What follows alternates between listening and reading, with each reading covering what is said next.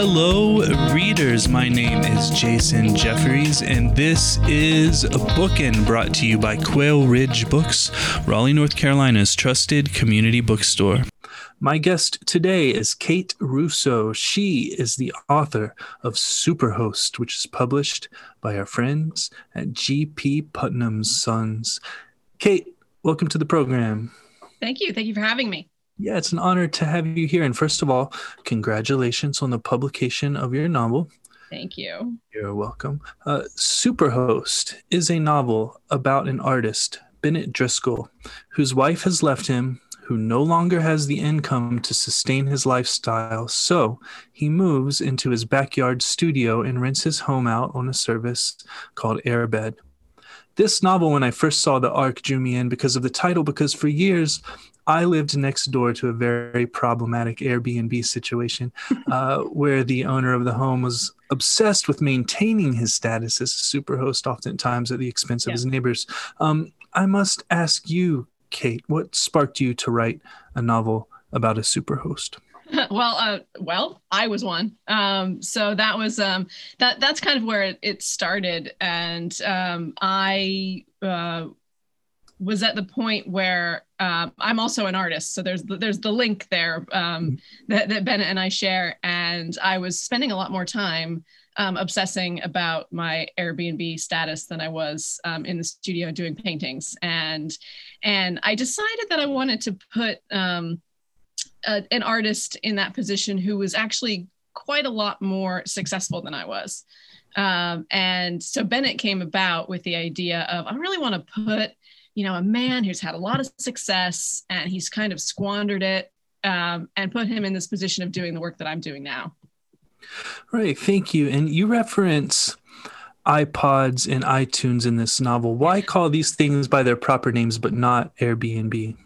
Um, you know, that's a good question. I think um, the the devices. Um, I, I, think I'm, I'm, being less critical of the devices for one thing than I am being of, of Airbnb, and mm and I think that that was probably what it was about. There's there's quite a few um, also other places in the book, um, restaurants and bars and things that are very specific to me that I changed. Um, I changed the names of uh, really just sort of to protect the innocent, I guess.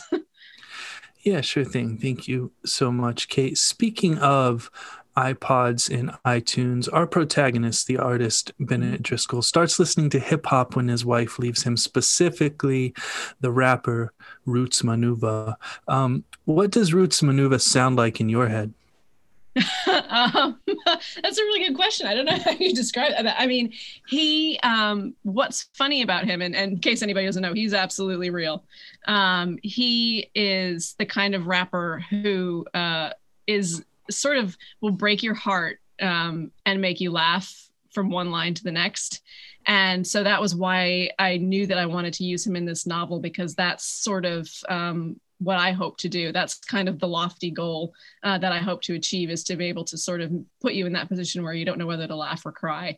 So he was the he was the perfect instigator for that moment. Um, but he's very uh, he's very urgent and uh, the first thing that I needed was for Bennett to get moving. You know, he's he's stuck at the beginning of this book, and uh, Roots Manuva was just the perfect catalyst for getting him up and getting him moving and getting him out the door. That's great. I was not aware that Roots Manuva was real, and I was um, he sounded like the Method Man in my head. I don't know why, but that's just what I not, heard. Not far off, actually. Yeah, nice. Um, one gets the sense as uh, Bennett Driscoll is listening to Roots Manuva, that he's a little embarrassed as someone who comes onto a subway car. Um, when this happens, he turns his headphones down, for example. Uh, but he's embarrassed by the gentleman's perceived response mm-hmm. at the hip hop that he is listening to. Bennett is.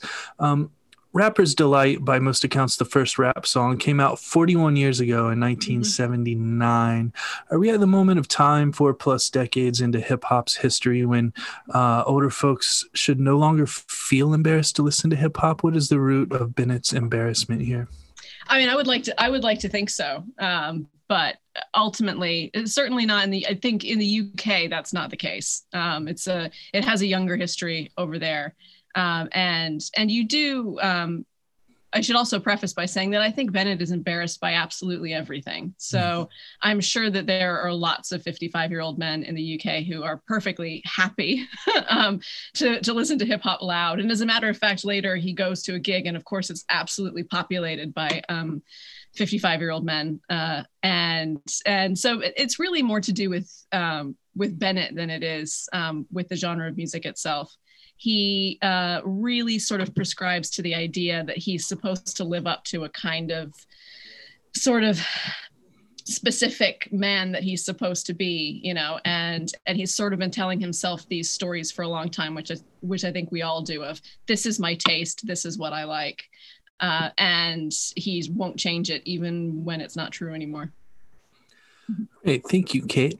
Uh, bennett is thrust into this situation where he must rent his house out for income partially because his longtime gallery has dropped him, stating that his, Bennett's, work will be more valuable to them when he is dead. Um, this is a question sort of relevant to Bennett, but more about the art world in general. How is an artist supposed to live their lives producing art and also be able to provide food and shelter for themselves if they can't sell their work for anything close to true value while they are alive. Is this model based on how things truly operate in the art world? Yeah, I mean that's that's one of those things that that, that I use. Like I use it for comic value, but it's actually it's not it's not terribly funny, and it's true. Um, it's uh, the galleries are actually starting to do that now. They're starting to um, no longer represent their living artists and focus entirely on uh, the estates that they have. And so so Bennett is one of the artists that that's happened to. Yeah. So, with your background as an artist, um, I'll repeat the first part of that question. How do you produce art then if you cannot sell it until you're dead?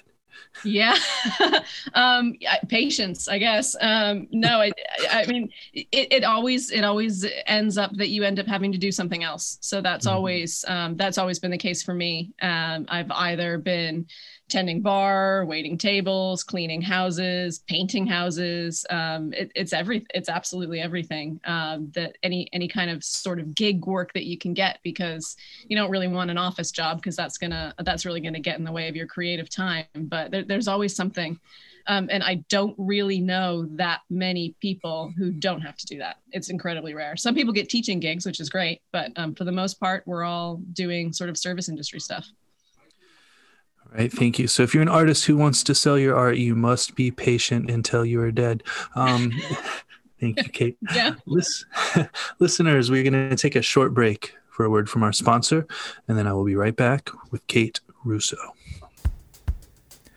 The Bookin podcast is sponsored by Libro FM Audiobooks. Libro FM lets you purchase audiobooks directly from your favorite local bookstore, Quail Ridge Books. You can pick from more than 100,000 audiobooks, including New York Times bestsellers and recommendations from booksellers around the country. With Libro.fm, you'll get the same audiobooks at the same price as the largest audiobook company out there. You know the name but you'll be part of a much different story, one that supports community. Listeners of Bookin can get a three month audiobook membership for the price of one. Go to Libro FM, that's L I B R O dot FM, and enter Bookin, B O O K I N, in the promo code space. With each listen, take pride in knowing that you're supporting local bookstores. I'm back with Kate Russo, author of Superhost, which is published by our friends at Putnam. Kate, I want to ask you about a quote regarding Bennett's ex wife, Eliza, and her desires for Bennett. Um, and this sort of alludes back to what we were talking about before the break. That quote is Eliza wanted him to spend more time with his daughter, but at the same time was frustrated by his lack of productivity. And this was just one of many mindfuck conundrums of their 25 year marriage. End quote. Kate, I'm hoping uh, for our many working parents out there that you can answer this question for us once and for all. How does one spend more time with their children, with their families, and also increase artist, artistic productivity at the same time? And after you answer that question, can you provide us with some further insight into Eliza's state of mind here? well, I'm absolutely the worst person to answer that question because I don't have children. So, mm-hmm. so um, I, I, think, um, but but that's been you know a huge part of um, for me, you know, the, the, feeling of, and I think a lot of women feel this way of having to choose one or the other. Um, and so I, I, kind of, I think for me, that part of it was that I wanted, again, to put a man in that situation where he's feeling like he has to choose. And, and Eliza is, um, is the kind of wife who uh, doesn't, doesn't want to play the traditional uh, female roles and she wants him to be a part of it. But at the same time, she realizes that, that by wanting him to do that, he's also not putting out the, the output as an artist, um, and and that affects um, their their their bottom line and their and their bank account. And so I think ultimately she, like so many of us, doesn't really know what she wants. Um, she wants it all, the way we all do, and the uh, the compromises. Uh, I think she, rather than making them herself, she uh, wants Bennett to figure it out. Right. Well, thank you so much, Kate. There is a scene where Bennett goes to an art show for his daughter's school program. And when he walks in, he sees that his daughter's painting is a giant painting of a vagina. Two questions here. One, how is this painting influenced by Bennett Driscoll's work itself? And two, what does Bennett's reaction to this painting tell us about his relationship with his daughter? Well, I think um, she is certainly um, aware of the fact um, that her father has spent the better part of his career painting naked women, and uh, and I think I think she's clever, and I think that part of what she's trying to do is is um, sort of throw it back in his face a little bit. Um, so you know, here's here's what you're doing, but I'm going to do it. Um, I'm going to do it my way, mm-hmm. and I'm going to I'm I think she's sort of pointing out for him, you know, this is you, you you've been objectifying these women for all of these years and, and it might not have been what you were intending to do but that was but that was the output and i think bennett is sort of at the beginning of starting to realize that when he sees that painting um, and that's part of the journey that he's on is how how does he actually relate to women because he's actually not very good with them um, when it comes to um, getting to know them, speaking to them, listening to them. Um, but anatomically speaking, he knows them very well. So I, she's kind of throwing that in his face a little bit. Right. Thank you so much, Kate. Um, Bennett Driscoll won a Turner Prize. Hmm. First, Kate, can you tell our listeners what the Turner Prize is? And second, can you tell us why, after winning the Turner Prize, Bennett turned from painting nudes towards painting produce eggplants avocados etc yeah so the turner prize is i'm trying to think what's the best way to describe it it's kind of like um, I mean, there's somebody gets it in the UK every year. Um, there's usually an exhibition um, surrounding it in one of the in one of the big museums, and more often than not, it's it's work that's meant to push boundaries um, and certainly more and more that's the case now. But it's kind of like, I mean, in, in terms of equivalence of fame, it's like winning the Pulitzer mm-hmm. um, at, as an artist. It's it's really one of the biggest awards you can win, uh, and I think it. Uh, I think it. I think that that sort of freaked him out, um, and uh, and also sort of going back to uh, to to the earlier question, I think once he had a daughter, which was around the time he won um, or was nominated for the Turner Prize, he I think he started feeling a little uncomfortable with his subject matter. You know, he had this little girl, and he thought, "I'm painting all of these naked women," and and I think he wanted to go somewhere um, where he could use his knowledge of contours and anatomy uh, and not actually be painting women anymore because he was uncomfortable with his daughter seeing that, uh, which of course she saw it anyway. Um, mm-hmm. But uh, he he I think he wanted to change um, change what he was doing because again, this is a man who is constantly thinking about what everybody's thinking about him all the time. Right. Thank you, Kate. Part of what makes this novel Superhost so good, so funny, and so fascinating is the focus on the characters that rent Bennett's house from him. And Kate, I want to ask you about Alicia. Alicia is out drinking one night with friends, not even really good or close friends. And in their drunken revelry, they decide that renting a house in London for a trip would be a really cool idea. Um, Alicia takes this drunken idea very seriously and actually rents the house the next day. Of course, her friends um, kind of uh, fall out one by one. Can you tell our listeners about Alicia and what this scene that I mentioned tells us about her character? I think Alicia is um, every, character in this book has some level of, of loneliness to them, um, and and they come into the house. They come into Bennett's house carrying that loneliness, um, but no one more so than Alicia. And uh, she was absolutely she's stuck between um, being absolutely desperate to connect with these friends in New York um, and really have friends, have friendships. Um, but part of the reason why that's difficult for her is because she's always living back in the past from when she lived in London. Uh, so she's not connecting with people in New York because she'd really rather be in London. And so here she is now back in this, you know, back in London, but she's not really in connection with the people that she knew in London either. And so she's she's really stuck in a kind of no man's land. And she realizes it pretty much from the second she steps into the house. Right. Thank you, Kate. Um, Alicia's dad left his family for Jesus. What happens when a person leaves their family for Jesus? Can you elaborate? well, I think uh, I think um, that that was the the debate, ultimate debate between her parents, um, which is that her mother was not religious at all, and her father um, uh, became um, born again, um, evangelical. And I think um, it's really unfortunate. Um, I've known people who've been in these similar situations where you sort of feel like you have to choose. And, um, but for Alicia, I think um, it didn't really occur to her that it was maybe her choice as much as it was her father's. and she sees it as he chose Jesus over me. Yeah. Right. Thanks. Um, finally, Kate, I could ask you about so many things, and listeners, you are going to love this novel. It is extremely well written, it is funny, it is thought provoking, and it is definitely compulsively readable. It is one of those books that you don't want to put down because the characters are so fascinating. I want to mention all of this before I ask you this last question because this last question involves none of this.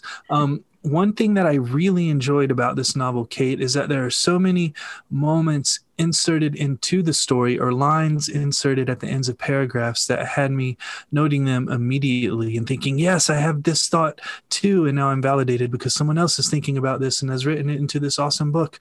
Uh, and the moment that I'm referring to here involves something the, along the lines of the DARE program. Um, DARE, for those of you who were born after me, stands for Drug Resistance Awareness Education. And it used to be a part of school curriculum um, from elementary school forward. And there's a mention of a similar type of program in Alicia's first chapter, where she thinks about how she and her classmates used to be packed into the school gymnasium for an assembly. And a police officer would come in and tell kids about all of these drugs and then actually pass the drugs around for the kids to look at. Um, I'm hoping, Kate, that you can provide your thoughts on these programs. I personally have often thought, what the hell? I, I never would have even thought about many of these drugs in my entire lifetime, maybe if it wasn't for this police officer coming to my school and showing them to me and, yeah. and telling me about them. And now all of a sudden, my 10 year old curiosity or however old I was is peaked. Um, can you elaborate on this scene and why you chose to write about these types of assemblies?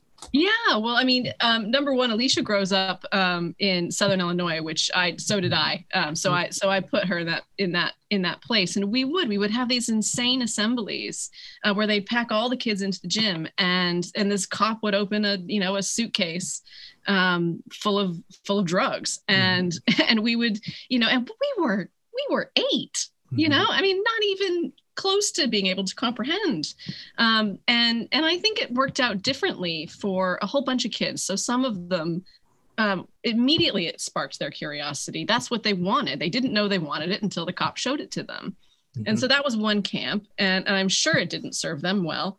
Um, and and then the other camp was kids like me who just got so terrified um, that the, and you know and there were more you know there's you know there's the sex education assemblies. There's the and i mentioned the the um the, the snake guy you know who comes in and because when you grow up in southern illinois there's there's poisonous snakes around. And so they're trying to show us you know what the dangerous ones look like. And you start eventually to equate all of these things with each other. And so some kids i think grew up thinking that you know sex and drugs were as scary as rattlesnakes. And and you you started to create these sort of false equivalencies from these ridiculous assemblies right. Yeah. I remember in assembly when I was in kindergarten, they passed around a jar that had a black, like a live black widow spider inside yeah. of it.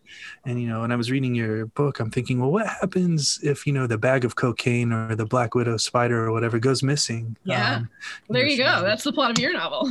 Yeah. There you go.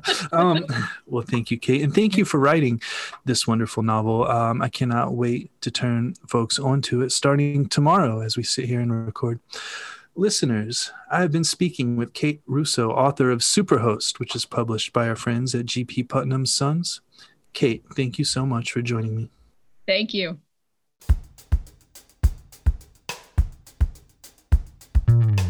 Once again, I would like to thank Kate Russo for joining me. Copies of Superhost can be ordered at www.quailridgebooks.com with free shipping. I would also like to thank our sponsor, Libro.fm audiobooks. Please navigate to Libro.fm and enter the promo code BOOKIN, that's B O O K I N, in the promo code space to get a free audiobook and support your favorite local independent bookstore in the process. My name is Jason Jeffries, and this has been Bookin'.